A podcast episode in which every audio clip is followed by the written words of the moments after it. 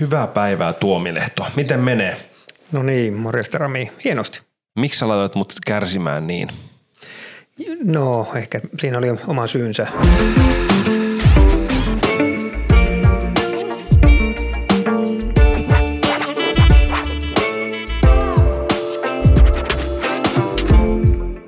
Mulla on nyt vihdoin ja viimeinä unitutkimukset takana. Eli kattava unitutkimus on tehty ja mä olen nukkuneen laitteet päällä. Itse asiassa mä muuten tiedän tuloksetkin, mutta Apua, okei. Eli sulla on tulokset ja sieltä nyt näkyy sitten, olenko mä hyvä ihminen vai huono ihminen vai? no joo, ehkä nuk- nukkujana niin hyvä vai huono nukkuja ja, ja no, me, sehän me tiedetään, että, että ootko se hyvä vai huono nukkuja, mutta se syy sun huono nukkumisen näkyy siellä ja mä tässä jännityksellä odotankin, että milloin se mies purskahtaa itkuun. Toi älä sano noin, mua pelottaa jo valmiiksi, mutta on todella mielenkiintoista.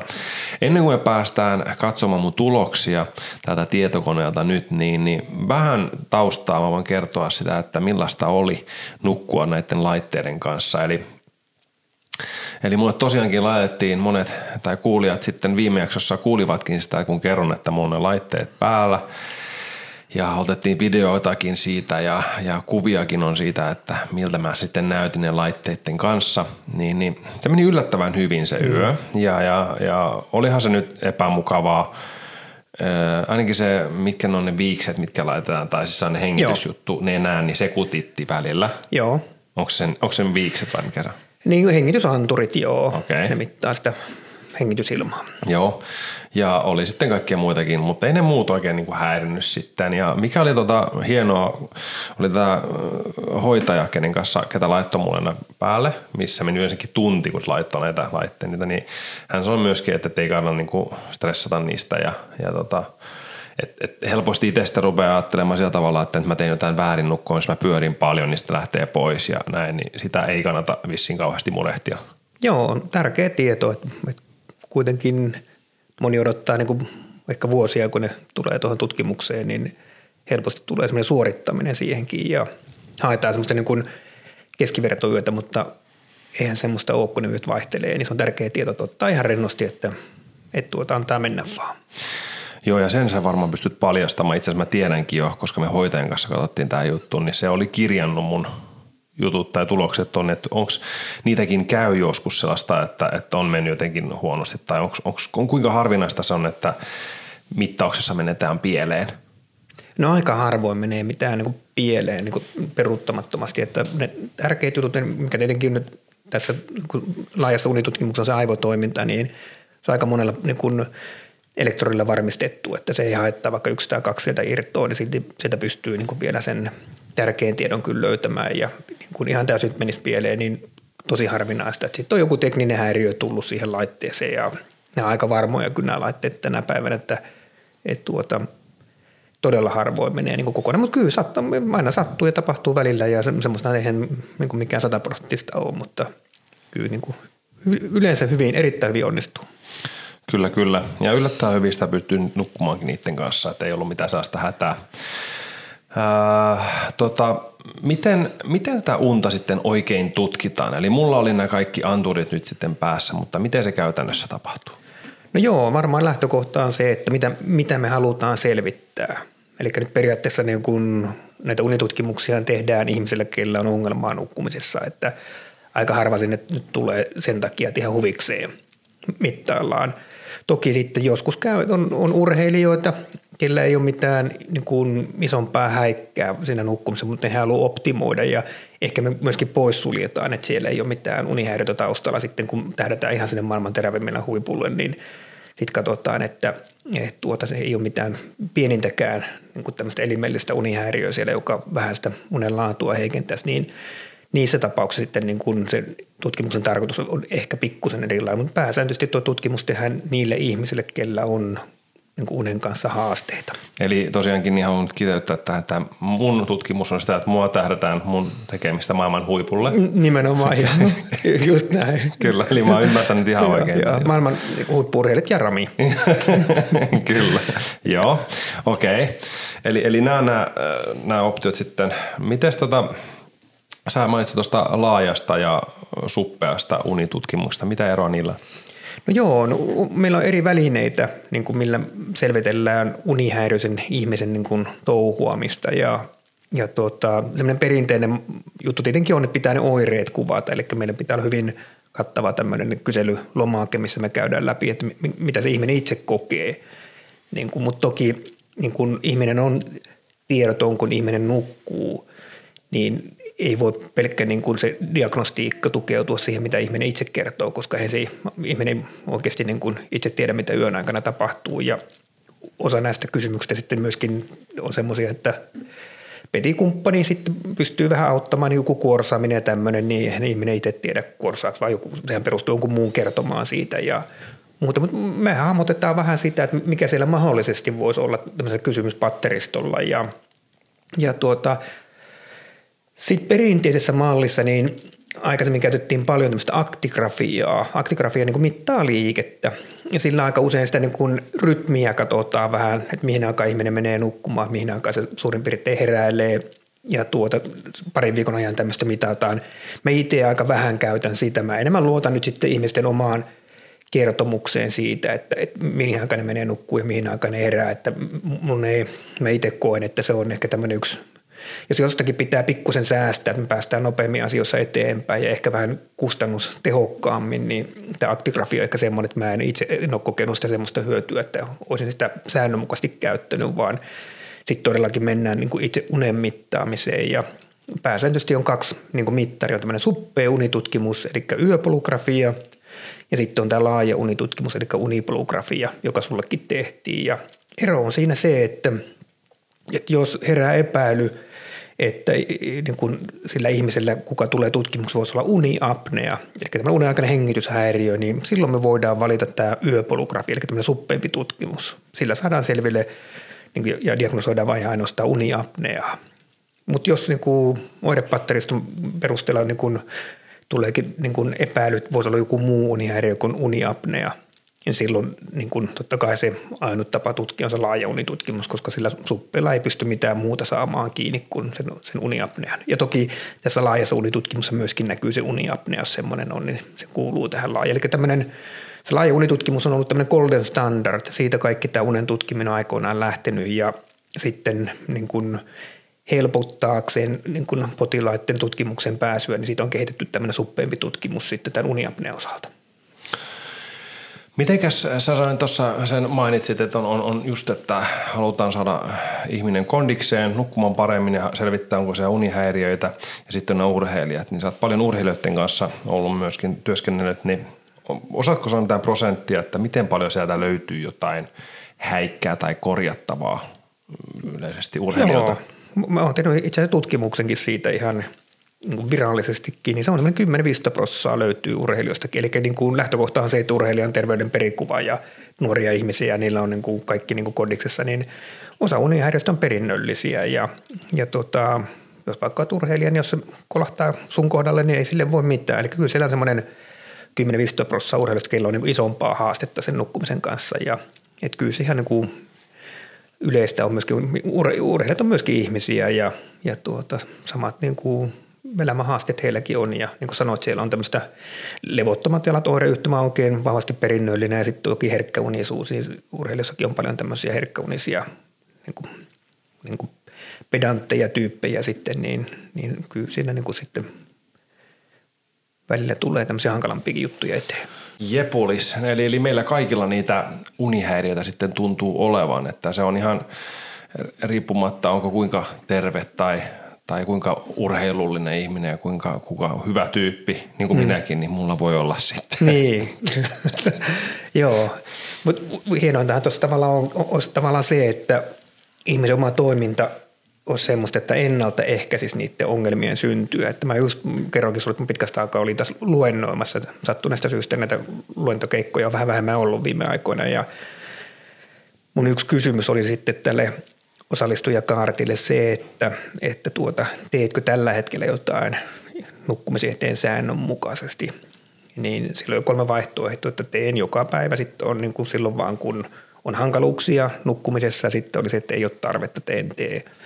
Niin 30 prosenttia siitä porukasta tekee säännönmukaisesti jotain. Eli niin kuin mä sanoinkin heille, että niin kuin mä näen, että 70 prosentilla tämä on ihan käyttämätön voimavara vielä tämmöinen niin kuin hyvä nukkuminen ja siihen panostaminen, niin, niin tavallaan se ymmärrys siitä, että, että vaikka sulle ei ole ongelmaa nyt tällä hetkellä, niin aina pystyy vähän niin kuin luomaan sitä puskuria sinne, että Juurikin näin ja sitten on, sit on myöskin sitä, että kun sä et tiedosta sitä, että sulla on se, se juttu. Se on vaan ollut niin kauan sulla, niin, niin sitten sä vaan elät sen kanssa. Eikö niin? niin? Joo, mutta kun just päästään taas siihen, että kun puhuttiin siitä, että kun unesta puhutaan niin paljon, niin mehän me oltiin molemmat sitä mieltä, että me ollaan vasta raapastu pintaa, että nyt on tietoisuutta alettu lisääntymään, mutta kyllä niin kuin ihmisten oma toiminta edelleenkin on kyllä ei se kovin vahvaa. Ei todellakaan. Se niin kuin hävettää meidän ihmisten puolesta. Mm. Miten tota, tutkimuksessa, niin, niin, kun mulla nyt oli toi yksi yö, niin, niin onko se luotettava? Riittääkö yksi yö tutkimukseen? No joo, yleinen kysymys aina, ihmiset aina huolestuu siitä, että, että niin kuin ne, kaikki tiedetään, että ne yöt vaihtelee ja tulee hyviä öitä, huonoja öitä, että, niin kuin, että miten se just sattuu se yö, että sä pääset kärryille sitten siitä hänen ongelmastaan, niin, niin uni on fysiologiaa, eli ei me nyt niin kuin sitä mitata, että minkälainen yö sulla oli, koska kuitenkin ihmiset, jotka hakeutuu tutkimuksiin, niin niin kuin sanoit, ei ne huvikseen sinne tuu, vaan siellä on pidemmän aikaista ongelmaa nukkumisessa, eli puhutaan unihäiriöstä ja, ja tuota, Eikä me seurataan fysiologiaa. Eli sillä hetkellä, kun ihminen nukahtaa, eli nyt kun me tehdään tämmöinen laaja unitutkimus, eli nyt pitää erottaa suppea unitutkimus ja laaja unitutkimus, nehän, se isoin ero niissä on se, että laajassa unitutkimus on mukana aivotoiminta. Eli me nähdään sitä aivosähkökäyrää, me nähdään oikeasti nukkuuko ihminen vai eikö se nuku, ja me nähdään niitä unen eri vaiheita ja niitä heräilyjä ja havahtumisia – niin tosiaan lähtökohta on se, että siellä on joku unihäiriöinen ihminen ja, ja tuota, sitten kun ihminen nukahtaa, me nähdään sieltä niin kuin mittauksesta, että nyt se ihminen nukahti, niin me seurataan sitä aikaa, kun se ihminen nukkuu ja periaatteessa nyt kun mulla on sen ihmisen ne oireet kuitenkin selvillä, niin mulla riittää niin kuin se, että vaikka nukkuisi kaksi tai kolme tuntiakin, niin kyllä mä saan niin kuin kuvaan siitä, että mikä unihäiriö sillä ihmisellä voisi olla. Eli niin kuin pyrinkin sano, sanomaan, että jälkeenpäin, että meni se hienosti tai hyvin, niin ei silloin merkitystä – et merkitystä vaan on, että ei lähde suorittaa sitä nukkumista. Niin kuin itsekin sanoit, että sulla meni ihan hyviä, tämä on yleensä se viesti, mitä ihmiset aina kertoo, että, että niin vaikka tulee paljon johtoja ja muuta, niin kyllä se ihan ok menee. Ei se mikään honeymoon on, mutta, mutta, mutta kuitenkin, no toisaalta honeymoon eihän silloin kannu niin, niin, todellakin. Äh, mutta se oli hyvä, mitä, mitä sä sanoit ja itse asiassa hoitajakin sanoi vielä siihen, että, että voi olla, että riittää ihan muutama tuntikin. Joo. Että ei se niin tarvitse olla se, että kahdeksan tuntia nyt nukkuu täyttä häkää. Joo, vaikka säkin taitava kaveri oot, niin itse niin taitavaa, että sä pysyt unen aikana kontrolloimaan elintoimintoja. Eli kyllä ne jutut, ihan niin kuin sanon potilaalle, että se on niin kuin verenpaine. Että kun sä menet verenpaine mittauksen, mansetti laitetaan sun olkavarteen, niin vaikka kuinka psyykkaat, että elää nouse verenpaine. Jos sulla on verenpainetauti, niin se nousee. Mm. Niin unessa on ihan sama juttu, kun sä nukahdat, jos sulla on joku unihäiriö, niin sieltä ne puskee esiin. Kyllä, kyllä. Juurikin näin, että seuraavaksi kun olette menossa tai älkää murehtiko sitä, kun menette tutkimukseen, että stressatko vaan antakaa mennä vaan. Kyllä ne selvittää ne, ne laitteet sen jutun. Joo, ja, sanoisin tähän kanssa, että, että niin kuin jos on pidempään häikkää ollut, niin sen tutkimuksen pitäisi hakeutua. Tällä hetkellä edelleenkin ihmisellä on liian korkea kynnys hakeutua tutkimuksiin, että flunssan takia kyllä mennään lääkärille ja pyydetään kaikenlaisia labroja, mutta sitten kun kymmenen vuotta on nukuttu huonosti, niin kynnys sitten mennä unitutkimukseen on tosi korkea ja se on kuitenkin nykypäivää. Niin kuin unilääketiede on tämmöinen kasvava niin kuin lääketieteen ala ja siihen kanssa nämä tuota menetelmät, mittausmenetelmät on parantunut, saatavuus on hyvää, uniapnean tutkimuksiaan pääsee niin kuin missä vaan melkein, tämmöisen laaja unitutkimukseen pääsy on vielä hieman hankalaa tällä hetkellä niin kuin Suomessa esimerkiksi julkisen terveydenhuollon piirissä, mutta toki niin kuin muualla yksityispuolella sinne kyllä pääsee jo suhteen helposti ja muuten. Et, et toki sitten joutuu maksamaan, mutta nyt puhutaan kuitenkin sadoista euroista, ei puhuta tuhansista euroista ja se on niin kuin tämmöinen laajaunitutkimus, niin, niin se tehdään kerran elämässä, ei sitä ole tarkoitus niin kuin toistaa montaa kertaa, vaan se on tämmöinen diagnostinen väline ja kun se kerran tehdään, niin mä pääsen kyllä selville sit siitä, että mikä se unihäiriö on, eikä se tarvitse enää uudestaan tehdä, että niin kuin sanoinkin, että ei muuta kuin vaan niin kuin mieluummin kuin se, että otetaan pitkäaikaisen käyttöön jotain unilääkkeitä, niin kyllähän se kannattaa se syy sieltä selvittää tämmöisellä tutkimuksella ja sitten me päästään aika usein, sitten me vältetään niiden lääkkeiden käyttöön. Tässä kohtaa puhutaan aina just sitä sijoituksesta omaan itseensä, niin tämä on sellainen, mitä oikeasti kannattaa tehdä.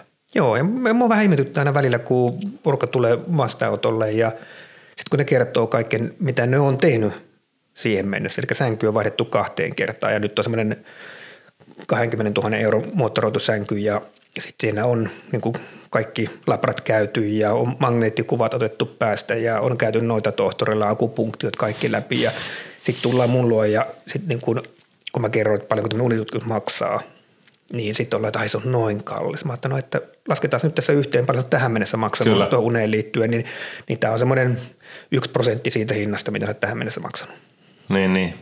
Että taas laittaa sen oikeasti se mittasuhteisiin nämä jutut, niin miettikää kaksi kertaa. Ja tuo oli hyvä esimerkki, mitä sanoit, että yleensä mennään flunssan kanssakin, niin soita heti, että hei, mulla on tällainen, että annaisiko mitään droppia tähän, mennään sitä selvittää, mutta siis unen kanssa niin ei, ei sitten, ei millään. Joo, mutta niin kuin mä sanoin, tämä on uusi, uusi mm, lääketieteen ala ja, ja tuota on tulossa, mutta niin kuin vinkkinä vaan ihmisille, että niin kuin silloin kun on pidemmän ongelmaa unessa, niin on unihäiriöstä kyse, se on sairaus ja silloin tarvii apua. Että se ei välttämättä ne omat konstit ei riitä, vaikka, vaikka niitäkin sitten mitä, niin se ei vaan niin kuin riitä ja silloin pitää hakea ammattilaisen apua ja sitten päästään asiasta taas eteenpäin.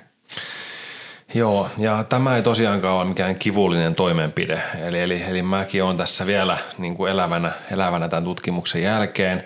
Nyt mä vähän ehkä jännittää, koska tuossa odottaa tuossa ton tietokoneen tuolla yksi Word-dokumentti, niin siellä lukee joku respiratory analysis sana, minkä mä näen, että siellä mun tulokset odottaa ja katsotaan nyt mitä, mitä tässä tapahtuu, mutta ennen, ennen kuin mennään sinne, niin, niin mitä tällaiset unitutkimukset sitten niin kuin maksaa?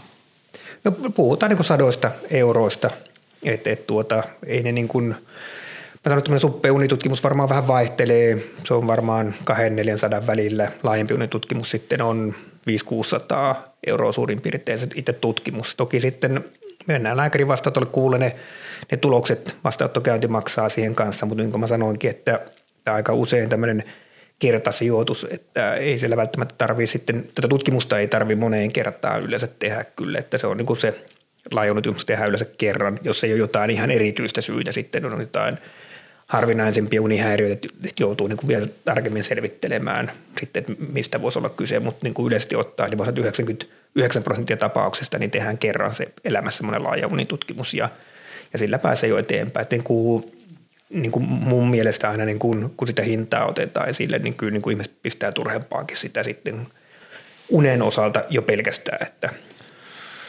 Kyllä. Yksi kysymys vielä ennen kuin mennään tuloksiin, niin toi perinnöllisyys, niin sen pystyy selvittämään, jos joku vanhempi on käynyt sitten unitutkimuksessa aikaisemmin ja sillä hänellä on diagnosoitu tämmöinen unihäiriö, vai pystyykö sitä jotenkin muuten miettimään muuta kuin sitten menemällä itse vaan testeihin?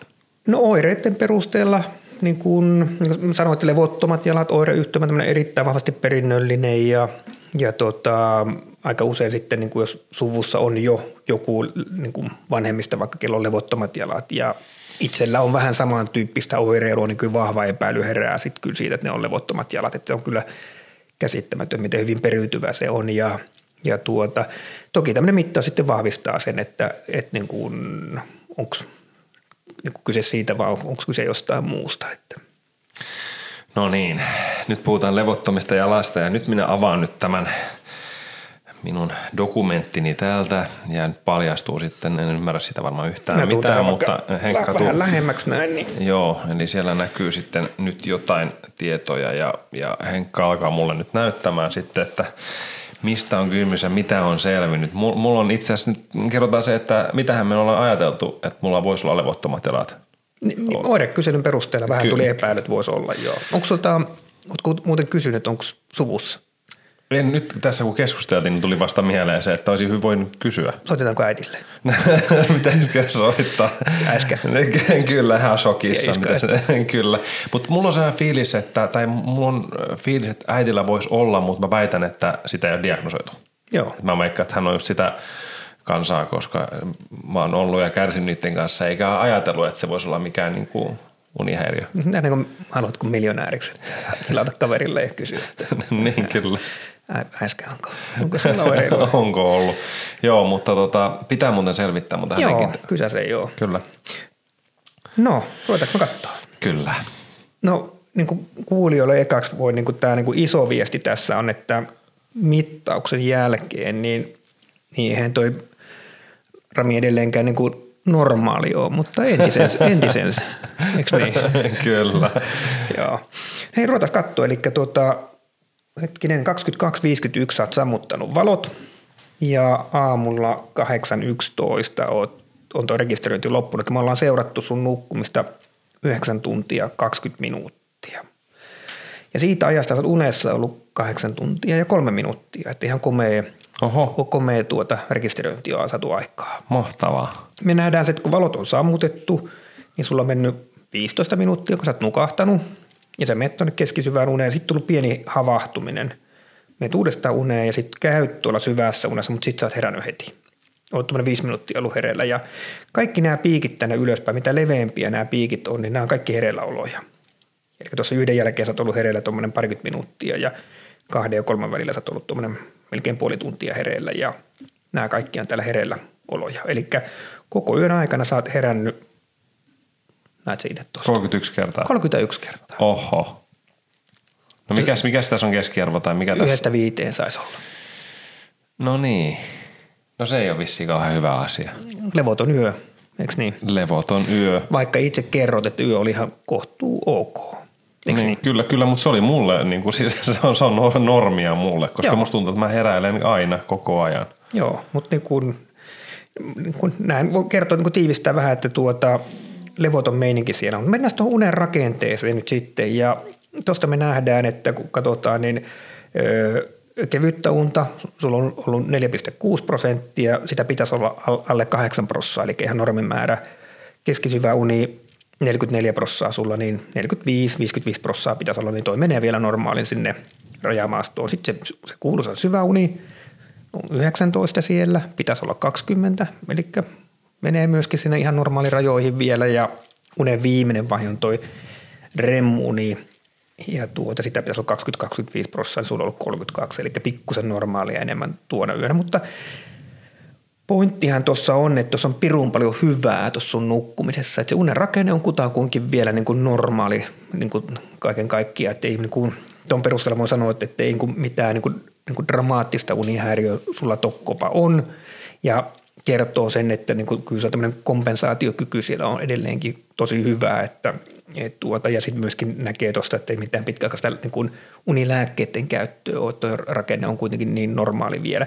Toki poikkeaa vaan se, että on tunti 20 minuuttia ollut hereillä siellä yön, ton unen, yön aikana, niin se on toki poikkeavaa, että ja tuota, sitten me nähdään tuolta toi ensimmäinen unisykli, niin se on 76 minuuttia nyt sitten, se pitäisi olla 90 minuuttia. Eli mitä aikaisemmin tuo eka unisykli tulee, niin sen enemmän siellä univajetta. Eli kyllä mä näen, että sä oot väsynyt tyyppi. kyllä, kyllä, joo. Mutta sen nyt tietää ja kaikki. sen, ja sen kuuleekin Niin, kaikki. joo. Eli kun tuon tiivistää tämän alkujutun tästä, niin mä näen, että sulla on haaste, mutta ei ole mikään katastrofi kyseessä. Siellä on paljon hyvää tuossa unessa ja, ja tuota, toivo elää. Toivo elää siis. Näitä jaksoja tulee siis useampikin vielä Niin. ulos, katsotaan nyt. Mut Lähdetään menee, kelapas vähän alaspäin, lähdetään katsoa, mikä tuolla mättää ja, Okei. ja tuota, mennään niin yksityiskohtiin ja tuota, mennään hengityspuolelle ekaksi ja onko uniapnea sulle tuttu? Kyllä se on. Joo, no semmoista sulla ei ole. Huh. Joo, eli ihan normaali hengitys on ja kelas vähän alaspäin vielä sitten, niin mennään tota vielä. Mistä sen näet? Käy vielä toi läpi No tuossa. me nähdään, Mistä- että sulla ei ole hengityskatkoja yön aikana No. ollut normaalia enempää. Että kaikilla on hengityskatkoja jonkin verran siellä yön aikana, mutta niitä ei saa olla viittä kertaa tunnissa enempää ja sulla jää 2,1, niin normaali hengitys. Okei. Okay. Ja me nähdään niin kun myöskin, että hapetus on sulla hyvää. Sen pitäisi olla 94 prosenttia vähintään yön aikana, sulla on 95 ollut, niin, ja matalimmillaan käy vain 92. Eli hengitys, hapetus on kyllä ihan priimaa. Tykkäät nukkua näköjään oikealla kyljellä, 60 prosenttia melkein nukkunut oikealla kyljellä ja vasemmalla kyljellä sitten 38 prosenttia ja ihan pikkusen oot käynyt selällä, että kylki nukkuja oot. Kyllä. Kylki myyry. Kyllä se näin on. Lusikas. Kyllä se yleensä, mutta mä, mä jotenkin voi olla, että mä yleisesti vasuri, vasen kylki, en tiedä, se vähän riippuu. Näköjään nyt on to, todisteet kertoo toista. Joo. Ja tota, mennään, laite rekisteröi, että vähän tuhiset, eli kuorsaat siellä, että en tiedä pitääkö paikkansa. Meidän pitäisi varmaan Ei kysyä. kerrota kenellekään. Joo, ei kerrota, olla ihan hiljaa. Mennään vähän alaspäin vielä ja sykkeet sulla on ollut, öö, tuota katsotaan missä ne on. 4, 4 ja 7, 7 väli keskimäärin 51 kertaa minuutissa tuolla yöllä sykkeet, että näkee, että tämä sun urheilullisuus näkyy täältä nyt, että komeet, ihan komeet leposykkeet sulla kyllä yöllä on, että hyvä näin.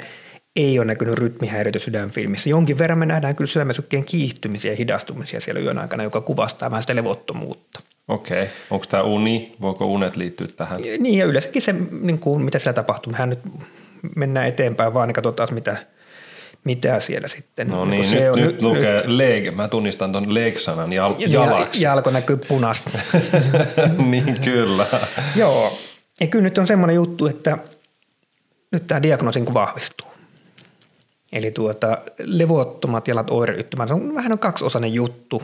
On ne oireet, ne voi olla kylmät jalat, kuumat jalat, pistelyä, puutumista, Joo. paineen tunnetta, kutina, joku epämiellyttävä tunne tulee raajoihin. Kyllä. Ne voi olla kyllä käsissäkin ja, tai vartalossa, mutta usein on jalat. Ja aina niin kun ne oireet tulee levossa ja tuota, yleensä pahentuu iltaa kohti ja liikuttelu helpottaa. Kyllä. Pahimmillaan tarkoittaa sitä, että joutuu nousemaan sängystä ylös kävelee. No toinen osa niin kuin levottomien jalkoihin. Tämä voi olla ihan itsenäinenkin juttu, mutta niin kuin usein liittyy myös levottomiin jalkoihin ja tämä niin kuin vahvistaa sitä diagnoosia on se, että siellä niin kuin hereillä ollessa ja etenkin nukkuessa saattaa ilmaantua tämmöinen kuin jaksottainen raajaliikehäiriö. Se on semmoista millisekunnilleen tiettyä, tietyssä rytmissä ne jalat rupeaa liikkumaan ja millisekunnilleen molemmat jalat yhtä aikaa. Eli se kertoo sen, että tämmöinen levottomat jalat oireyhtymä ja tämä raajaliikehäiriö niin on keskushermostoperäinen sairaus. Ja nyt me nähdään sunkin kohdalla tällä rekisteröissä, että koko yön aikana sulla on 290 liikettä ollut, eli tuota 31 kertaa tunnissa, joka toinen minuutti ne sun jalat siellä vatkaa. Mitä, mikä tässä on normaali? No se on niin kuin alle 10 pitäisi olla. Niitä menee vielä normaalirajoihin. Okay. Ja näitä jaksotteisia rajaliikkeitäkin sulla on melkein 200. 197, eli 21 kertaa tunnissa, niin se menee sinne lievän kautta keskivaikea asteisen rajaliikehäiriön niin kuin, niin kuin maastoon toi luku niitä niin kuin periaatteessa niin kuin normaali ihmiselle ei ole ollenkaan tuommoista jaksottaista rajaliikettä, niin sulla joko kolmas minuutti tulee tämmöinen rytmikäs liike sinne. No niin. Ja tuota mennään eteenpäin sitten vielä ja, ja tuota, tuossa näkyy hampaiden yhteen puremista, puremista, niin ei juurikaan sulla ole, että viisi minuuttia olet vähän liikutellut, mutta ei, en pysty niin kuin silleen diagnosoimaan, että sulla on tämmöinen bruksismi, eli tämmöinen hampaiden yhteen pureneminen olisi. Ai sekin selviää tästä, mm. okei. Okay. Koska tässä oli sellainen mielenkiintoinen, mä en tiennyt, että, että tällainen selviää tästä tutkimuksesta, mutta aika todella mielenkiintoinen. Tämä on myöskin semmoinen, mitä monella ihmisellä varmasti Joo. on, että on, kipeytyy. Mutta siis mä olin joskus ammashoitolassa ja hän epäili, että mä puren tai jotenkin – hanke, koska mulla on tasottunut. Joo, voi olla, että, niinku, mutta, mutta, mutta, tuona yönä niin, nyt sitten, niin, kyllä, kyllä. jos olisi niinku oireena se, että sä kertoisit mulle, että niinku on leukanivelkipua ja ja muuta, niin tähän on unihäiriö bruksismi myöskin, että tämä kuuluu unihäiriö niin kuin, niin kuin sinne niin kuin diagnostisiin kriteereihin, että siellä on ihan semmoinen niin kuin olemassa niin kuin, bruksismi ja se kuuluu niin kuin sinne yksi, yksi unihäiriö. Todella mielenkiintoista ja myöskin tässä vinkki, vinkki kaikille, ketä tota kiskoja, kiskoja harkitsee tai muuten. Tällähän se pystyy selvittämään sitä. No joo, yleensä ei tarvitse tätä, ellei sitten nukkuminen huonoa ja muuta, mutta yleensä niin oireet on, mitkä niin herättää epäilyä. Sitten kaikkein tärkeintä, mennään sun aivotoimintaan. Sitä ei varmaan ole kauheasti. No sitä ei ole. se oli ensimmäinen laatua. Joo. Yleensä on niin kuin aina sanonut, että kun joku kysyy vitsinä heittää, että no mulla sitä ei varmaan ole, niin mä aina sanon, että on jopa normaali enemmän, mutta sulla ei ole kyllä mitään. Nolla. niin kyllä. Okei, okay, mutta tähän menee mielenkiintoista. Joo, seuraavaksi varmaan magneettitut, onko siellä aivoja ollenkaan. kyllä, kyllä. Joo, mutta no, joo. vitsi vitsinä, niin tuota, me nähdään, että 11 kertaa tunnissa yöllä sun aivot havahtuu hereille – yleensä on yhdestä viiteen, maks kymmenen, menee vähän sinne yläkantturoihin, mutta kuitenkaan nyt ei vielä ole mitenkään nyt niin kuin hirveän dramaattisen poikkeava toi luku. Mutta nyt me nähdään, että tästä, näistä yöllistä havahtumista, niin paljon tuosta nyt tulee, niin tuommoinen 40 prosenttia, melkein puolet liittyy niin sun jalkaliikkeisiin. No niin. Ja sitten näet, täällä on yksi iso palkki tuolla alhaalla se lukee spontaani. spontaani. Joo. Eli sä oot herkkis. Mä oon herkkis? Niin. No niin. Herkkäuninen kaveri. Eli on niin kaksi unihäiriöä. Sä oot niin pohjimmilta tämmöinen herkkäuninen kaveri. Joo. Ja sitten sulla on noin levottomat jalat oireyhtymä. Okei. Eli Ja, siellä- toki, ja sen seurauksena sitten on univajetta ja Miten se tota, herkkäunisuus ja tämä levottomat tilat, niin onko ne jotenkin yhteydessä myös, jos mun alkaa reagoimaan, niin herään mä sitten siihen vai? Joo, niin. niin. niin pohjimmiltaan niin kuin, niin kuin kaikki pienet jutut häiritsee sun nukkumista, kun sä oot herkkis. On ne sitten äänet, valot, lämpötilat, joku stressi, niin ne, nehän niin vaikuttaa herkkoon ihmisen nukkumiseen heti. Ja, tai sitten se voi tulla susta itsestä. Kyllä. Ne voi olla vaikka ne jalat, niin sä vaan reagoit vielä normaali enemmän niihin jalkaliikkeisiin ja muuten, että ne sulla vielä korostuu. Oli, oliko Huhhuh. ylläri? No ei, tämä siis itse asiassa nyt kun me ollaan niin, niin pitkään sa- Asun kanssa juteltu näistä asioista, niin nyt itsekin on havahtunut ja niin pitkään on lukenut myöskin aiheesta, niin mulla oli vähän kutinaa, mm.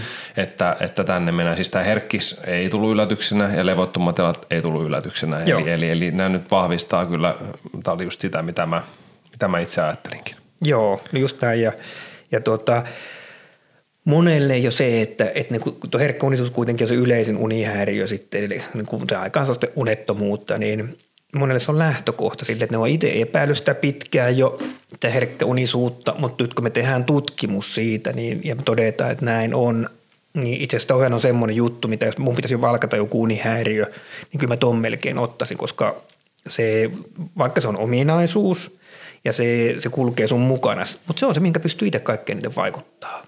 Kyllä. Sä et tarvii mitään apuvälineitä, etkä mitään niin kuin muita, vaan se on se oma tekeminen korostuu erityisesti herkkäunisuude- herkkäunisuudessa.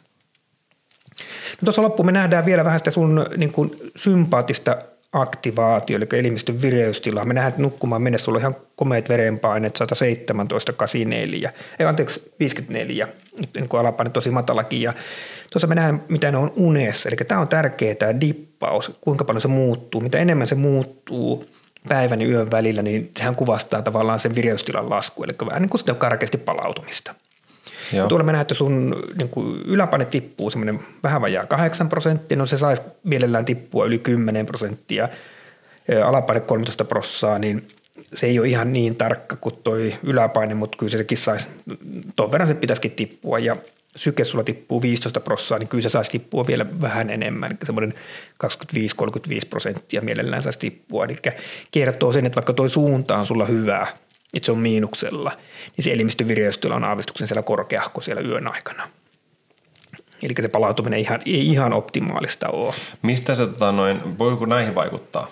No totta kai, että se niin kuin, sydän on, toi, sehän on vain niin kuin yksi tapa mitata sitä tuota, ö, niin kuin palautumista tuon sydämen toiminnan. Meillä, meillä ei ole hirveän niin kuin, tarkkoja menetelmiä ja kaikki nämä sykemittaukset, sykevälin vaihtelut, kaikki tämmöiset, niin nehän on tämmöisiä välillisiä keinoja, että me sydämen toiminnan kautta arvioidaan sitten, että, että mitenkä tiukka meno siellä yöllä, mutta ei, niin no, ne men- ja, ja nyt tässä on toki on tuo verenpaine vielä yhtenä lisätekijänä, niin se on vain tämmöinen niin kuin arvio siitä, mikä se on. Ja totta kai mitä levollisempi se yöuni on, niin, niin sen niin kuin matalammaksi noin arvot tippuu tai sitä sykevälivaihtelua alkaa tulla enemmän. Ja muistanko väärin, tämä oli sellainen yksi asia, minkä nostit esiin näistä kelloista ja sormuksista on se, että mikä siellä on, mitä voi seurata tai mi- mikä, mikä on hyvä oikeasti, mistä pystyy jotain päättelemään, mm. on se sykevälivaihtelu. Joo, niin jos, mulla niin kuin, jos mä jotain sieltä haluaisin itse seurata, mä seuraisin sitä. Et, kaiken muun mä oikeastaan niin kuin, sitten vähän niin kuin, en nyt niin tarkkaan. Voisin silloin tällöin katsoa pidemmällä aikavälillä kuukauden niin kuin, aika jänteellä aina vähän sitä. Voihan sitä niin kuin karkeasti niitä un- unen rakenteita, mutta kun ei niin sitä oikein mittaa, niin, niin, kuin, niin sit, Se siinä vaan vähän- stressaa, Tämä niin. vähän niin kuin huijaa itseensä sitten. Et sykevälivaihtelu, se on kuitenkin aika luotettava noissa väli, välineissä ja muissa, niin kyllä mä niin kuin ensin niin kuin sitä seuraisin. Mutta en liian usein sitäkään. Kyllä, ja otetaan nyt vielä se tähän kohtaan. Eli, eli nämä, nämä laitteet, mitä mun kädessä nyt on tämä kello ja sormus, niin nämä ei mittaa unta. Tämä unitutkimus mittaa sen, mitä mun uni on. Näinhän se on. Joo, juuri näin. Ja näitä laitteita käyttää, näitä voi tukena käyttää jossain, kun sä haluat ehkä parantaa elämän, elämänlaatua ja tällaista, niin Joo. jos, kunhan se ei stressaa sua. Niin kuin kuitenkin elämäntapa muut, kaikki tiedetään, että kun mennään elämäntapamuutoksiin, niin hankaluutena on se pysyvyys. Innostus aina lopahtaa ja sitten se jää kesken, niin no laitteet saattaa, kun sä näet sieltä kanssa, että ne niin kun, niin kun elimistö alkaa voimaan paremmin, niin siinä helposti sitten ehkä tekee, tekee vähän töitä pidempään. Ja sitten totta kai mitä pidempään teet töitä, niin se enemmän alkaa tulla hyötyä subjektiivisestikin. Ja tavallaan sitten jääkin kiikkiin siihen muutokseen, kun alkaa voimaan paremmin ja alkaa, alkaa, alkaa, alkaa olla virkeämpi, niin sitten mielellä alkaa tekeekin niitä juttuja. Tuossa on vielä vähän esimerkkejä nyt siitä sun otettu tämmöistä niin kuin, niin kuin screenshotit siitä sun, tuossa näkyy ne sun jalkaliikkeet, näet itsekin, miten ne jalat rytmikkäästi liikkuu siellä yöllä ja millisekunnille molemmat jalat yhtä aikaa. Ja sitten tässä me nähdään se, se herkkä unisuus, eli niin kuin tuossa näkyy hienoa delta-aaltoa ja tuolla kanssa, eli niin kuin sä oot syvässä unessa nyt tämmöistä isoa aaltoa, näetkö? Joo. Niin täällä joukossa on kauttaaltaan alfa-aktiivisuutta sun aivotoiminnassa. Ja alfa-aktiivisuus on hereilläolon aivotoimintaa. Eli kun tämä on unen alussa aika, aika lailla siinä alkupuolella nyt otettu toi pätkä tuossa, niin tuo tarkoittaa sitä, että sä nukut, mutta sun aivot ei nuku. Ja nyt tuo aikaan saa sen, että tuo syvä uni ei ole nyt niin hyvälaatuista kuin sen kuuluisi olla. Ja sitten jos me mennään tuonne vielä, kelapa sinne ihan alkuun vielä, sinne ihan ekasivulle vielä, niin, niin nyt me nähdään se, että kato, kun ekaan kolmen tunnin aikana, yksi, kaksi, kolme, eli kahteen mennessä tässä pitäisi olla kaksi nättiä syvän unen jaksoa. Eikö niin? Sulla on ihan tuommoinen nysä tossa, toi eka. Joo. Ja sitten toi toinenkin, tuossa on, on pieni yritys, ei onnistu. Ja tuollakin on niin tuommoinen nysä. Niin nyt sitä syvää unta sulle tulee tuonne vähäinen kolme, neljältä, sulla on viiden ja kuuden väliäkin, sulla on, sulla on seitsemän, kahdeksan väliäkin syvää unta vielä. Eli tämä on kaikki, niin kuin, se on toki hyvä, että sitä tulee, se kertoo, että sä kompensoit, jos on kuitenkin vielä potkua, sä pystyt vielä niin kuin kompensoimaan sitä juttua, mutta nämä kaikki, nämä pitäisi olla täällä ensimmäisen kolmen tunnin aikana. Eli se sun ongelma on nimenomaan tämä unen alku tai oikeastaan jo ennen kuin nukkumaan meneet, niin se vireystila on sulla koholla ja se aikaa saa sen, että unen alkuosa on häiriintynyt ja sitten se tavallaan niin kuin valuu tänne tämä syvä uni, mutta eihän tuo syvä uni tuolla seitsemän kahdeksan väliin se tietenkään ole enää yhtä hyvää kuin tuolla unen alussa olisi ollut. Okei, niin eli se on niinku arvokkaampaa siellä alussa. No se, se on, tai tavallaan kun se on sulla ollut häiriöistä, Kyllä. niin se, se valuu tuonne myöhemmäksi sitten vielä, sä yrität kompensoida sieltä, niin, niin ei tietenkään ole, niin kuin, se ei ole enää yhtä laadukasta. Tuli mieleen tästä yksi meidän äh, arvoisa vieraamme, ketä vetää niitä neljän tunnin päikkäreitä, mm. niin onko se sama juttu, että se syvä uni siellä ei ihan ole sama kuin... No just on, ja varmaan niin kuin vielä häiriöisempi, kun sä näet kuitenkin vaivaa tämän nukkumisen eteen nyt sitten, niin, Kyllä. niin tuota, se, se näkyy myös tuossa, että on kuitenkin silleen ihan niin kuin siedettävä toi sun juttu, että siinä niin.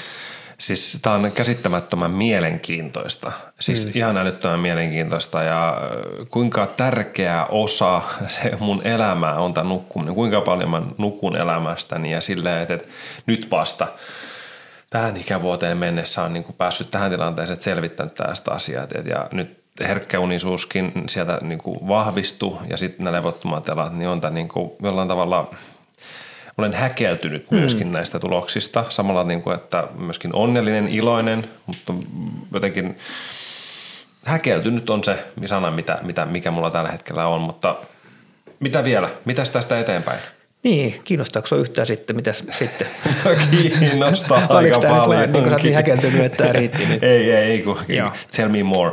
No kyllä niin kuin nyt tämä kertoo sen, että niin kuin oleellisen tärkeä on jatkossakin se hyvä unen huoltaminen sulle. Eli se unen arvostaminen ja se oma tekeminen siellä illalla, se illan rauhoittaminen ja, ja toisaalta kanssa sitten, että vältät kaikkea tämmöistä aktivoivaa niin kuin sähköposteja, somea, tämmöisiä, ne aktivoi sun aivoja. Eli samalla on hirveän herkässä sulla sitten, että, että niin kuin se aivojen aktivaatio, eli niin, kuin, niin miksi turhaa härkkiä, että – pari tuntia ennen nukkumaan ei passaisi hirveästi enää mitään niin kuin tämmöistä aktivoivia niin kuin touhuja tehdä, vaan pitäisi, niin kuin, mitä sä varmaan nyt, nyt, nyt jo teetkin, niin jatkaa Kyllä. sitä. Se niin kuin luo sen perustan sinne, mutta noille jaloille, niin, niin tuota, nyt on hyvä tarkistaa sulta niin kuin ferritiinit, varastorauta, eli osalla ihmisistä niin kuin levottomat liittyy huonoon raudan imeytymiseen, ja niin kuin se pitää nyt katsoa sulta, että onko sulla se, ja jos on matala öö, varastorauta, niin sitten kolme, neljä kuukautta – rautaa sulle nyt tulee sitten. Ja, ja, ja sitten toki me pitää miettiä, levottomia jalkoja on olemassa ihan oma lääke, se ei ole uni eikä nukahtamislääke, vaan se on niin kuin täsmälääke noihin jalkoihin. Niin nyt me tässä pitää vähän niin kuin puntaroida sun kanssa, että tehdäänkö kuukauden hoitokokeilu miehelle ja joka ilta tunti kaksi ennen nukkumamenoa, niin otetaan tämmöinen jalkalääke ja kuukauden kuluttua pystyt mulle kertoa sitten jo jollakin tasolla, että onko se sun nukkuminen parantunut ja koetko sä enemmän sitä hyötyä, niin tämmöistä mä sulle vähän niin kuin ehdottelisin. No niin, tätä lähdetään kokeilemaan. Äh, onko nämä ne kaksi, eli just, että rauta-arvot on, ferritiini on, on se toinen ja sitten jos se, ei, se näyttää hyvältä, niin sitten se on, tämä lääkitystä lähdetään kokeilemaan. Joo, kyllä me näin varmaan mennään sitten. Ja, Onko ja... jotain muita, niin kuin, mitä muita voisi kokeilla? Onko mitään, mitä tämmöiseen voi itse tehdä? Joo, levottomat tykkää liikkumisesta. Eli nyt sunkin pitää ruveta liikkua niin, niin, mä istun tässä podcast-tuolissa niin vaan päivät pitkät. Joo, eli levottomat alat tosiaan tykkää liikkumisesta. Joka päivä pitäisi tehdä pikkusen jotakin.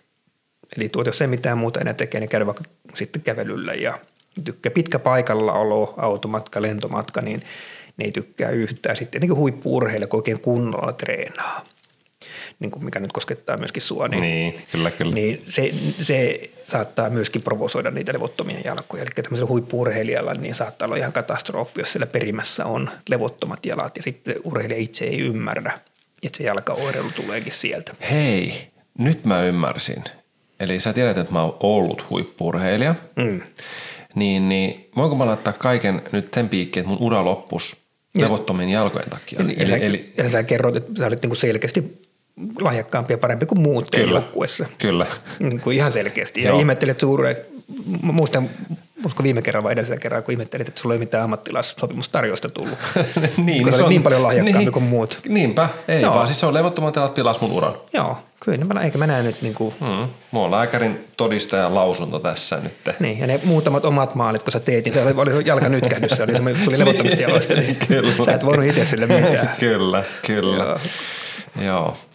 Tota, okei, mutta tämä on älyttömän mielenkiintoista edelleenkin. Mä oon ihan häkeltynyt ja innoissani myöskin tästä, että pääsen testaamaan ja tekemään tälle asialle myös itse jotain, mutta kyllä mua niin tämä herkis unisuus ja kyllä mä haluan rauhoittaa noin jalat, että toivottavasti rauta, rauta tai sitten tämä kokeilujakso lääkkeestä auttaa. Joo, Iron Man.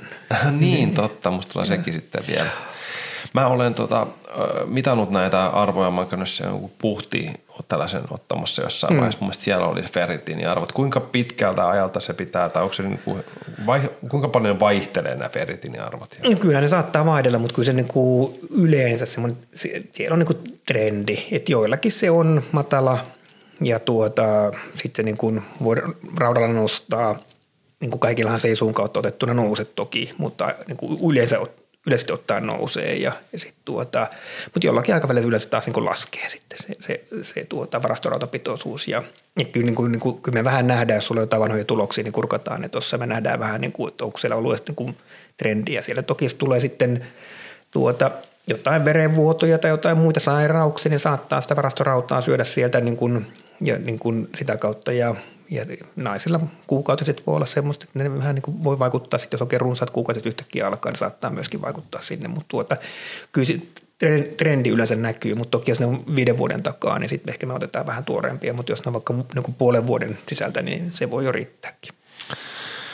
Huhhuh, oli aikamoinen paketti, paketti tässä niin kuin unitutkimuksesta ja, ja mä nyt suosittelen kaikille, jos vähänkään on semmoinen fiilis, niin olisi yhteydessä lääkäri ja lähtisi tekemään unitutkimusta ja konsultoimaan. Varmasti ainakin kannattaa nyt lähteä, jos on semmoisen fiiliksi. Ja mulla on itsellä tämä jalka, jalkajuttu, no herkkis unisuus, varmaan sen pystyy kaikki päättelemään itse, että miten, miten sitä säpsähtelee tai häiritseekö niin kuin äänet, mutta tämä mun levottomat jalat juttu on sellaista, mulla on sitä kihelmöintiä ja sellaista itse asiassa toispuolista vähän se juttu ainakin ajoittain on mun mielestä selkeästi oikeassa jalassa kihelmöintiä yöllä ja tuntuu sellaista niin kuin, ei, ei, vähän niin kuin puutumistyyppistä juttua, mitä mä sen tunnen, että jos on tällaisia oireita, niin älkää jääkö niiden kanssa yksin.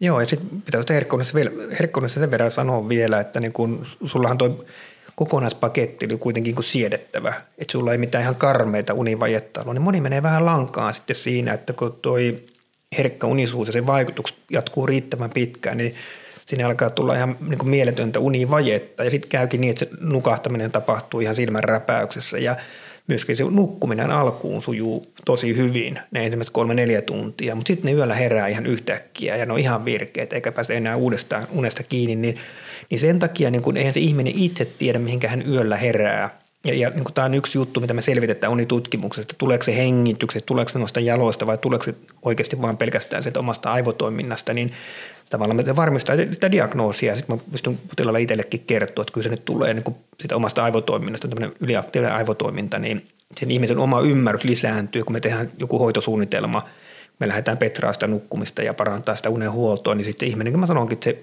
kaiken aaja on sitten sitoutuminen siihen hoitosuunnitelmaan, että jaksat vähän pitempään kuin kaksi viikkoa tehdä jotain juttua.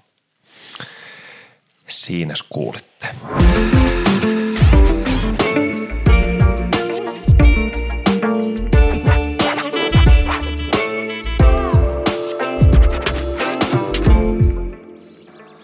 Lisää unihöpinää löytyy mun Instagram-tililtä. Se toimii tämän podcastin niin sanottuna virallisena somekanavana.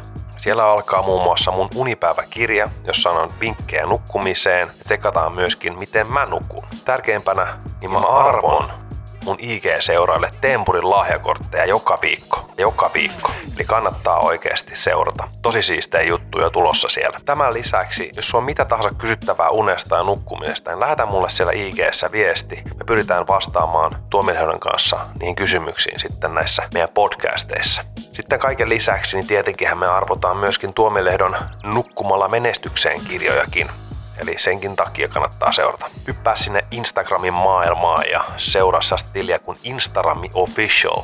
Löydät kuitenkin todennäköisesti myöskin mun nimellä, eli Rami Salomaa. Käy tsekkaassa ja ota seurantaa ja nähdään siellä.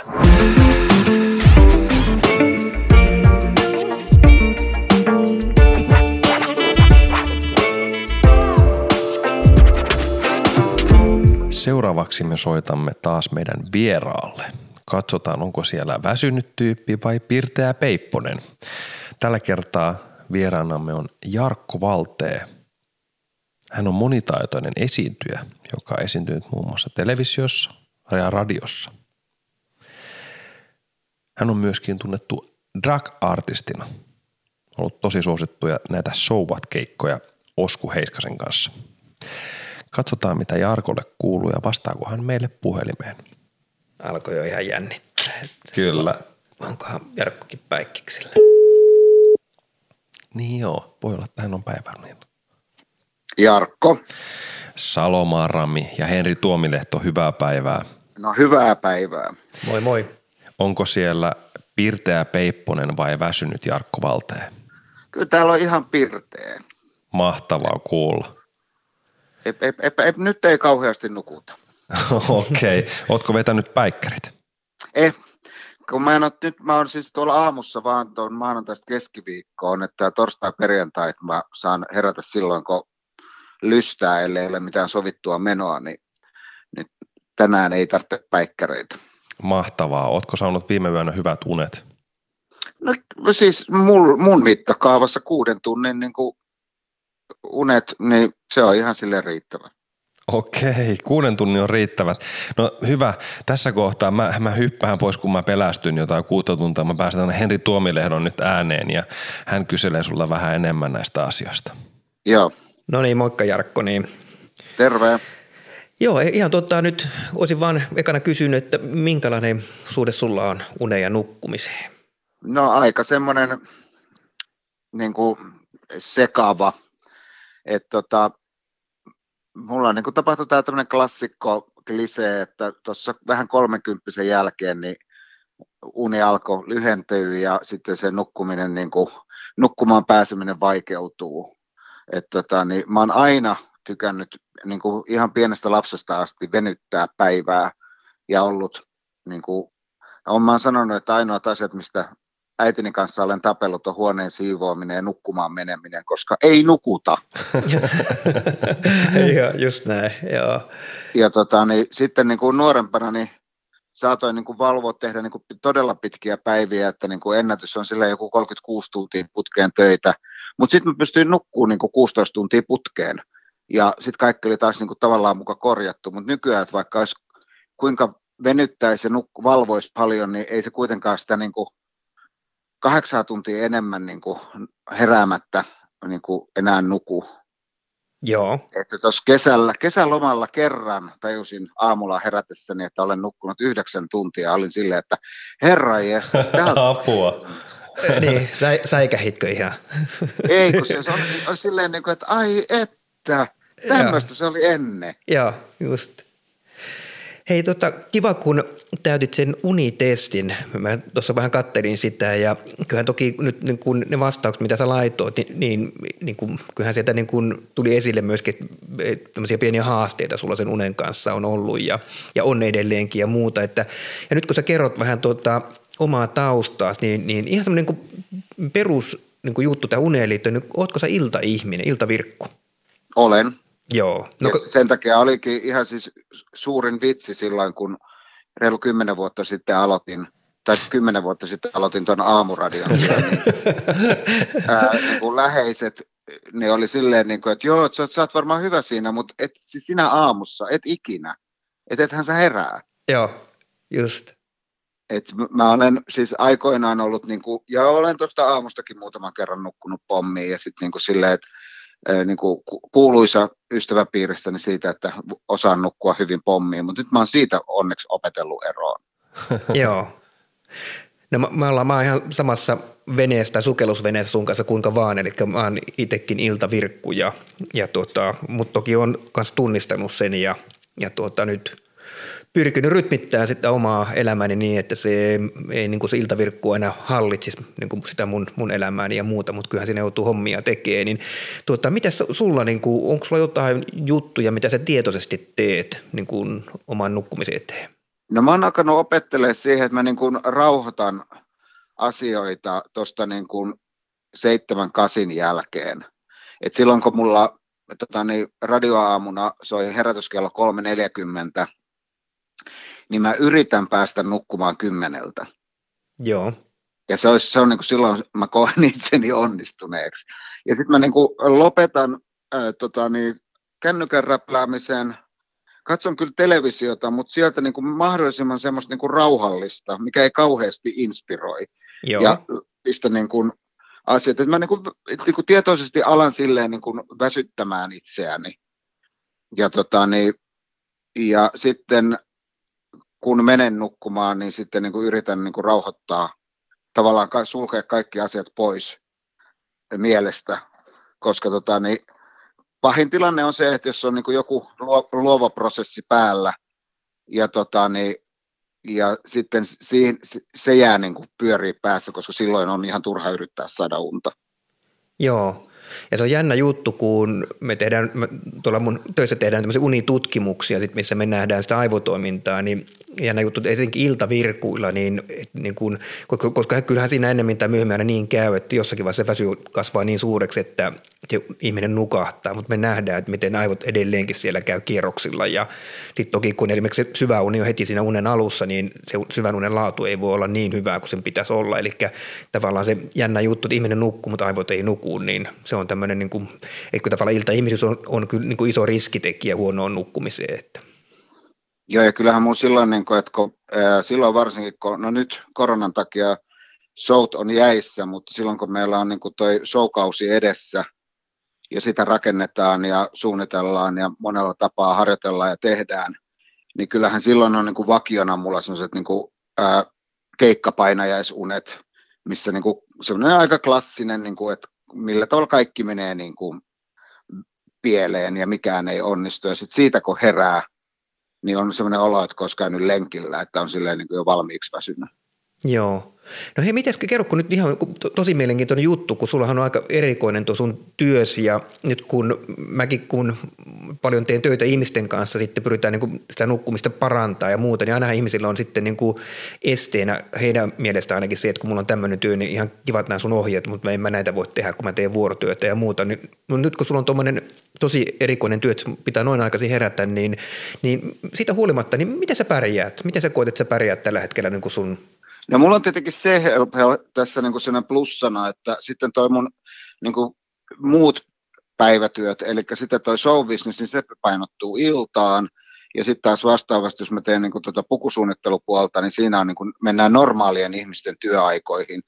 Ja tota, silloin sen pahimmillaan se on niin kuin jatkuvaa sitä vuorokausirytmin tota, niin, muuttelua, mutta sitten taas mulla on se, että kun asuu yksin, niin ei ole tilivelvollinen eikä tarvitse pyörittää mitään niin kuin arkea, missä pitäisi ottaa muiden ihmisten aikatauluista huolta. Niin silloin, että sit kun tarvitsee päikkärit, niin sitten mä otan ne päikkärit.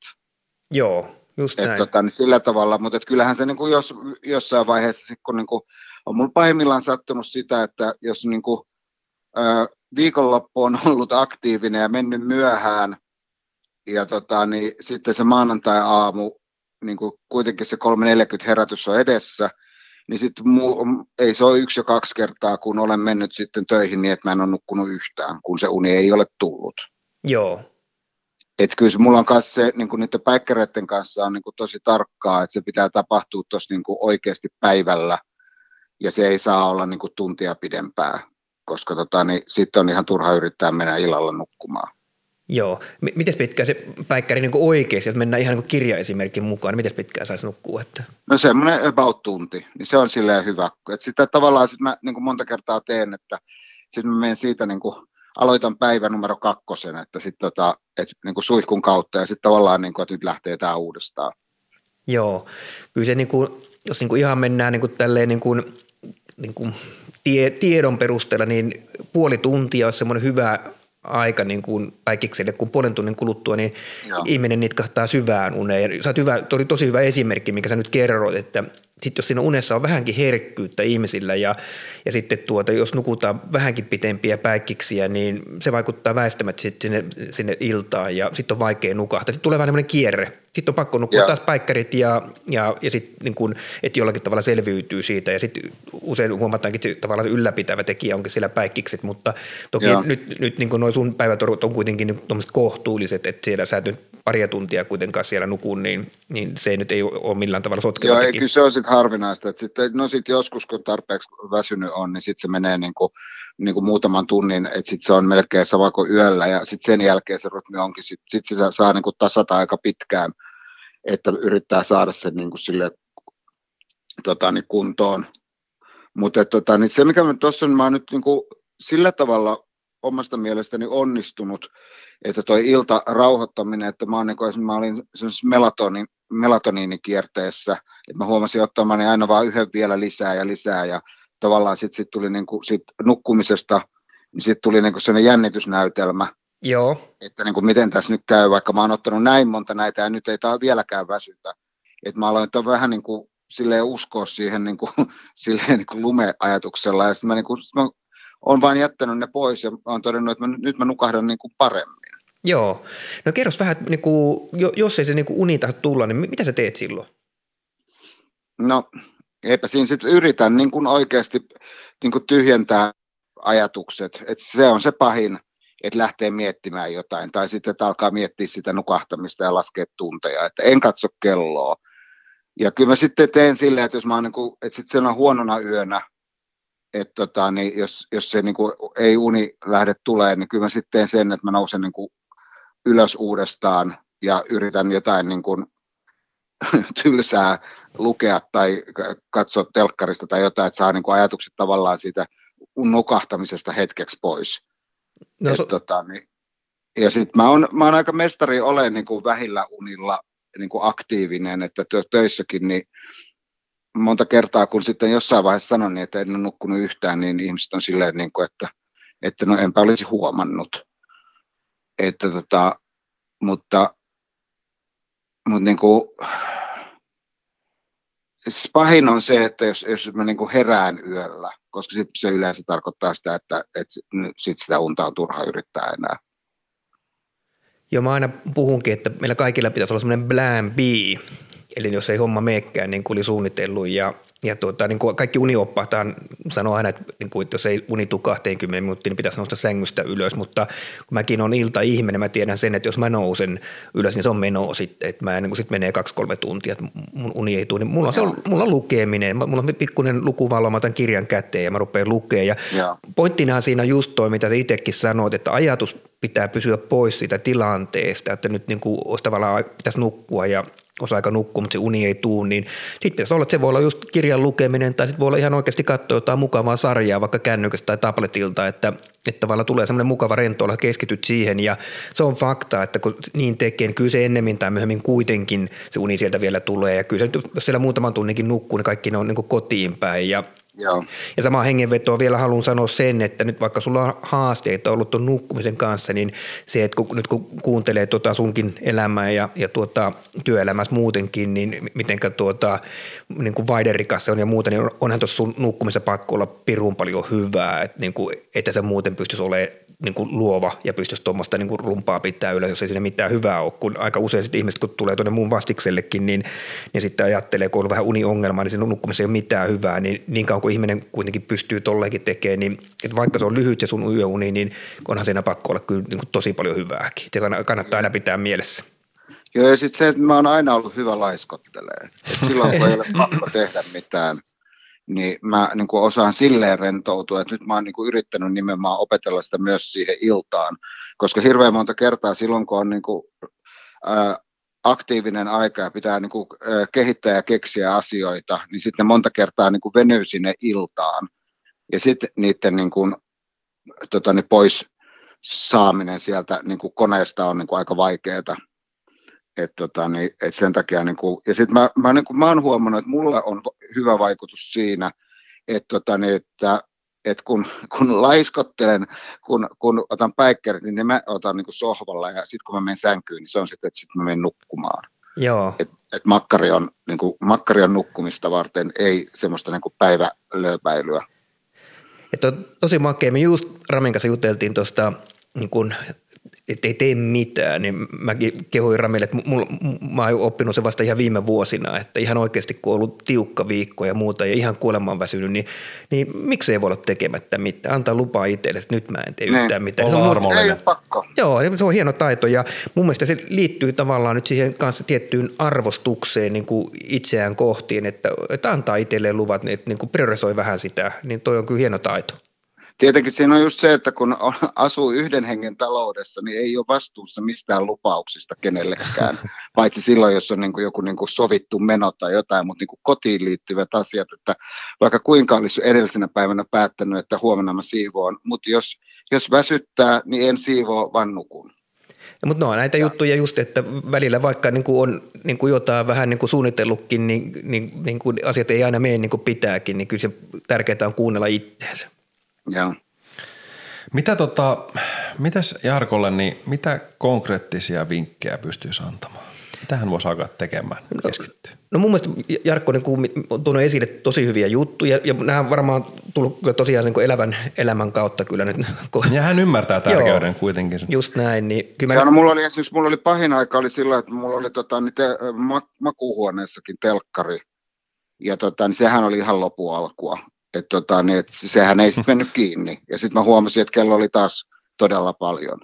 Et tota, niin, ja sitten kun se onneksi hajosi, niin päätin, että en nostakaan uutta sinne, koska tota, niin just sen takia, että se ei niin kuin, se oli sitten silleen, että mä, niin kuin, mä katon vähän aikaa, joo, sitten kello oli taas kolme, että niin et se ei niin kuin, se ei, niin kuin, se ei toimi mulla. Et mulla, mulla täytyy sillä tavalla olla, niin kuin, että nyt menet nukkumaan ja nyt alat nukkumaan ja ei mitään, ei mitään niin kuin inspiraation lähdettä missään. Niin sulla pitää saada ehdottomasti siellä joku ihminen. Henri Tuomilehto alkaa tästä lähin tulemaan iltaisin laittamaan sua nukkumaan.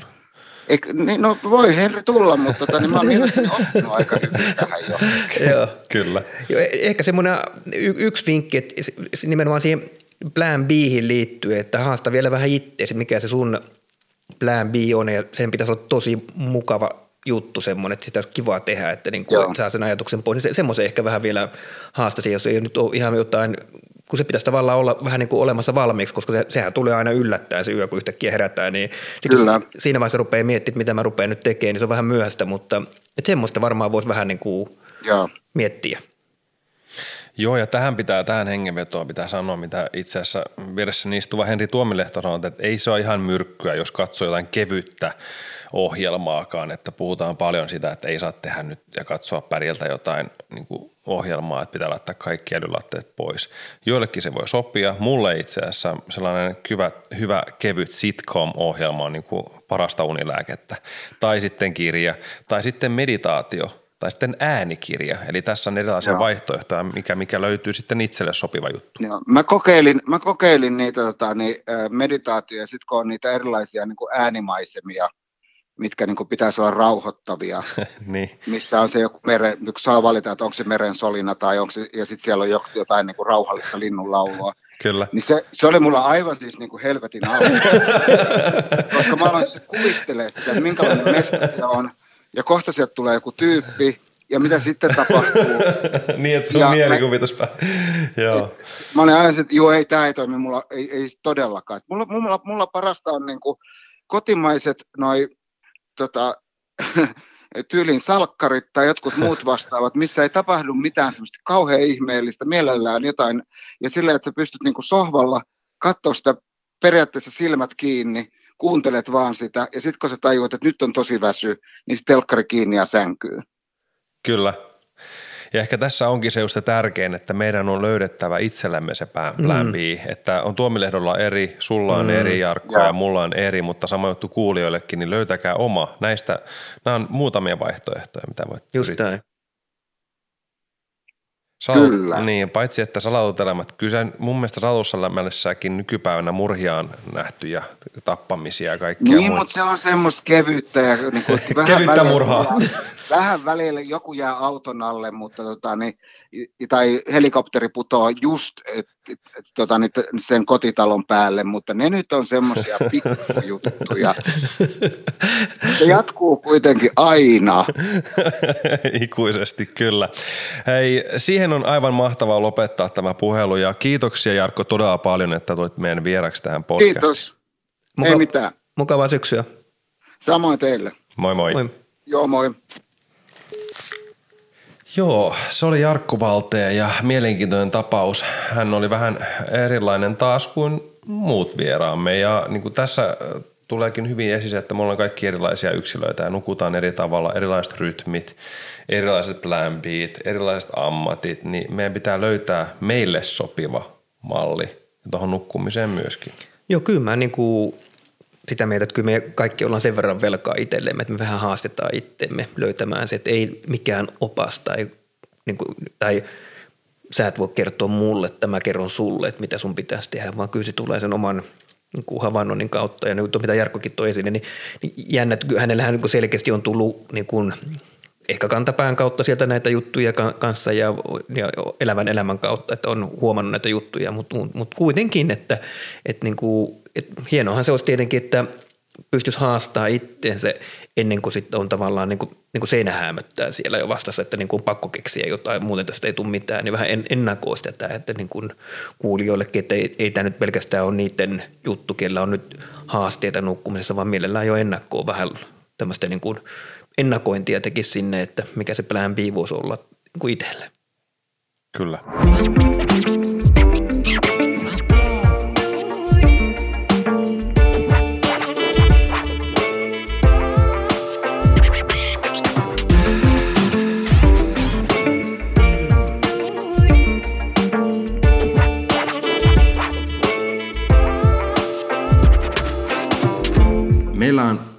Tapaan nukkumisergonomian osio, jossa Tempurin asiantuntija vastaa meidän kuuntelijan lähettämiin kysymyksiin.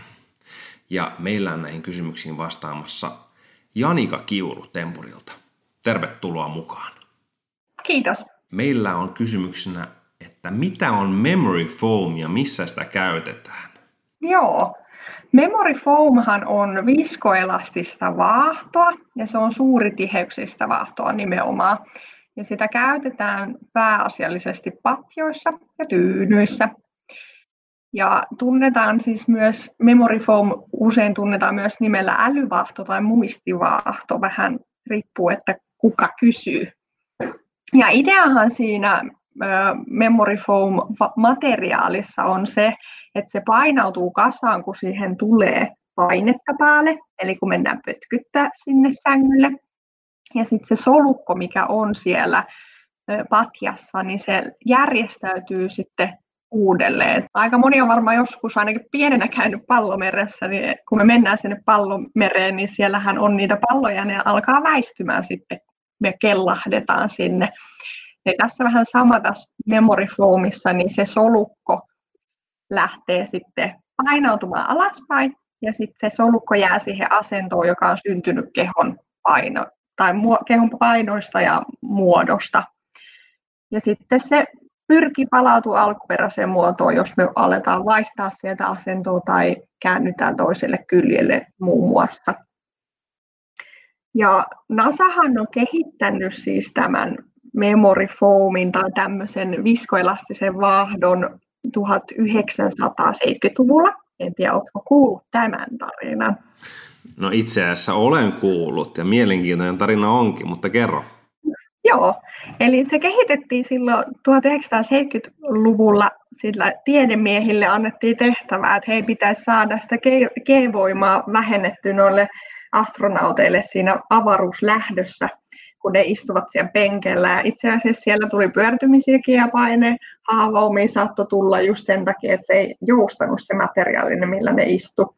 Ja nimenomaan siitä lähdettiin kehittää sitten tätä muistivaahtoa tai tämmöistä viskoelastista vaahtoa, että saataisiin sitä painetta vähennettyä. Ja sieltä on sitten lähtenyt tämä esimerkiksi sairaala käyttöön keskoskaapeihin, koska keskosen verenkierto on niin hentonen, niin silloin jos olisi tavallista vaahtoa siellä heidän alla, niin se aiheuttaisi painetta sinne heidän pienen kehoonsa. Ja miten sitten nimenomaan tempur eroaa tämmöisestä useasta memory foam-vahdosta, niin on se, että tempur tutkii paljon, ollaan sillä lailla edelläkävijöitä siinä. Ja meillä on oma tehdas, ja Euroopan tehdas on itse asiassa Tanskassa, ja ei käytetä nimenomaan semmoista halpaa työvoimaa, ja koko ajan pystytään seuraamaan sitä laatua ja tuotetta kehitellään jatkuvasti paremmaksi. Okei. Okay. kannattaako tällainen viskoelastinen vaahto valita ennemmin kuin ihan vaahtomuovi? Joo, eli ehdottomasti suosittelen valitsemaan mieluummin tämmöisen älyvaahdon, just tämän viskoelastisen vaahdon, koska se muotoutuu kehon mukaan ja sen paineen mukaan, mikä sieltä kehosta muodostuu. Silloin meidän verenkierto pysyy hyvänä ja ei tule niin paljon sitä kääntyilyä yön aikana tai puutumisia. Me nukutaan sitten vähän levollisemmin ja nukutaan nimenomaan syvempää unta.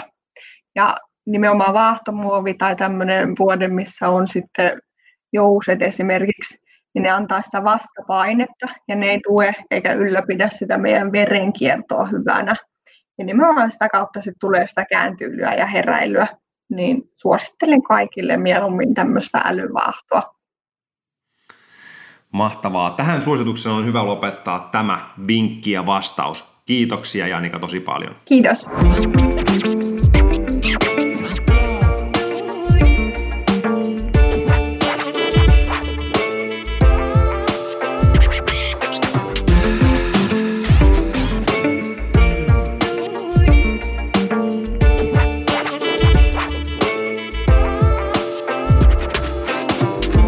Kiitos, että olet kuunnellut Väsynyt podcastia. Tämä jakso alkaa olla lopuillaan. Vielä kannattaa kuitenkin vähän aikaa olla korvat höröllä ja kuunnella Toni Panulan unitarina. Mitä unesta ja nukkumisesta puhutaan? Innostuin kerran googlaamaan uneen ja nukkumiseen liittyviä hakusanoja aivan huvikseni, tai siis tälle tarinalle ideaa etsiessäni. Ja huomasin, että internetissä on paljon viisautta aiheeseen liittyen tai ainakin hyvää yritystä ihmisten valistamiseen. Unesta ja nukkumisesta kirjoittavat monet viralliset ja institutionaaliset tahot. Opetushallitus, Mannerheimin lastensuojeluliitto, UKK-instituutti, työterveyslaitos ja monet muut, muun muassa terveyteen ja mielenterveyteen liittyvät tahot. Ja heidän viesti on varsin yhdenmukainen. Unen ja levon merkitystä korostetaan, pidetään erittäin tärkeänä hyvinvoinnille niin kuin kuuluukin. Joten voi todeta, että hyvä virallinen Suomi, ainakin tässä te onnistutte. Mutta entäs sitten ihmisten oma vapaa sana foorumeilla ja somessa. No, internet keskustelupalstojen tarjonta on, kuten arvata saattaa, sekavaa, sekalaista, sekopäistä, mutta kun tarpeeksi kauan kahlaa niitä läpi, alkaa jonkinlainen kokonaiskuva tai linja piirtyä. Paljon puhutaan unen ja nukkumisen ongelmista, etsitään vastauksia ja toisaalta sitten kertoillaan tarinoita, kuinka oma unen tarve on vain pari tuntia yössä ja muita turhia sankaritarinoita. Mutta menemättä kuitenkaan sen tarkemmin tuonne internetin yksityiskohtiin, totean, että uneen ja nukkumiseen pitää kiinnittää huomiota enemmän ja enemmän, koska sitä häiritseviä ja haittaaviakin tekijöitä on koko ajan enemmän ja enemmän. Minä olen sitä mieltä, että median tarjonnassa on edelleen aukkoja sillä kohdalla, missä näistä asioista voitaisiin puhua hyvää asiaa, sivistävästi ja myös viihdyttävästi. Joten tässä vaiheessa heittäisin palloa teille väsynyt podcastin kuulijat. Millaisia uusia sisältöjä te haluaisitte nähdä, kuulla tai lukea tästä aiheesta? Tai kertokaapa, miltä kuulostaisi esimerkiksi TV-dokumenttisarja maailman parhaan nukkumapaikan etsimisestä? Tai vinkkivideosarja hyvään nukkumiseen tai itsehoitokäsikirja parempaan uneen? Nimittäin, minä uskon, että jos ihmiskunta nukkuu enemmän, kunnioittaa lepoa paremmin, niin monta tällä hetkellä synkkää tulevaisuuden näkymää alkaisi varmasti kirkastua. Sodat kun ovat väsyneiden miesten kiukuttelua, yleensyöminen on väsyneiden ihmisten sijaistoimintaa ja väsyneenä, no sitä yksinkertaisesti vain tekee huonompia päätöksiä kuin muuten. Joten antakaa meidän auttaa.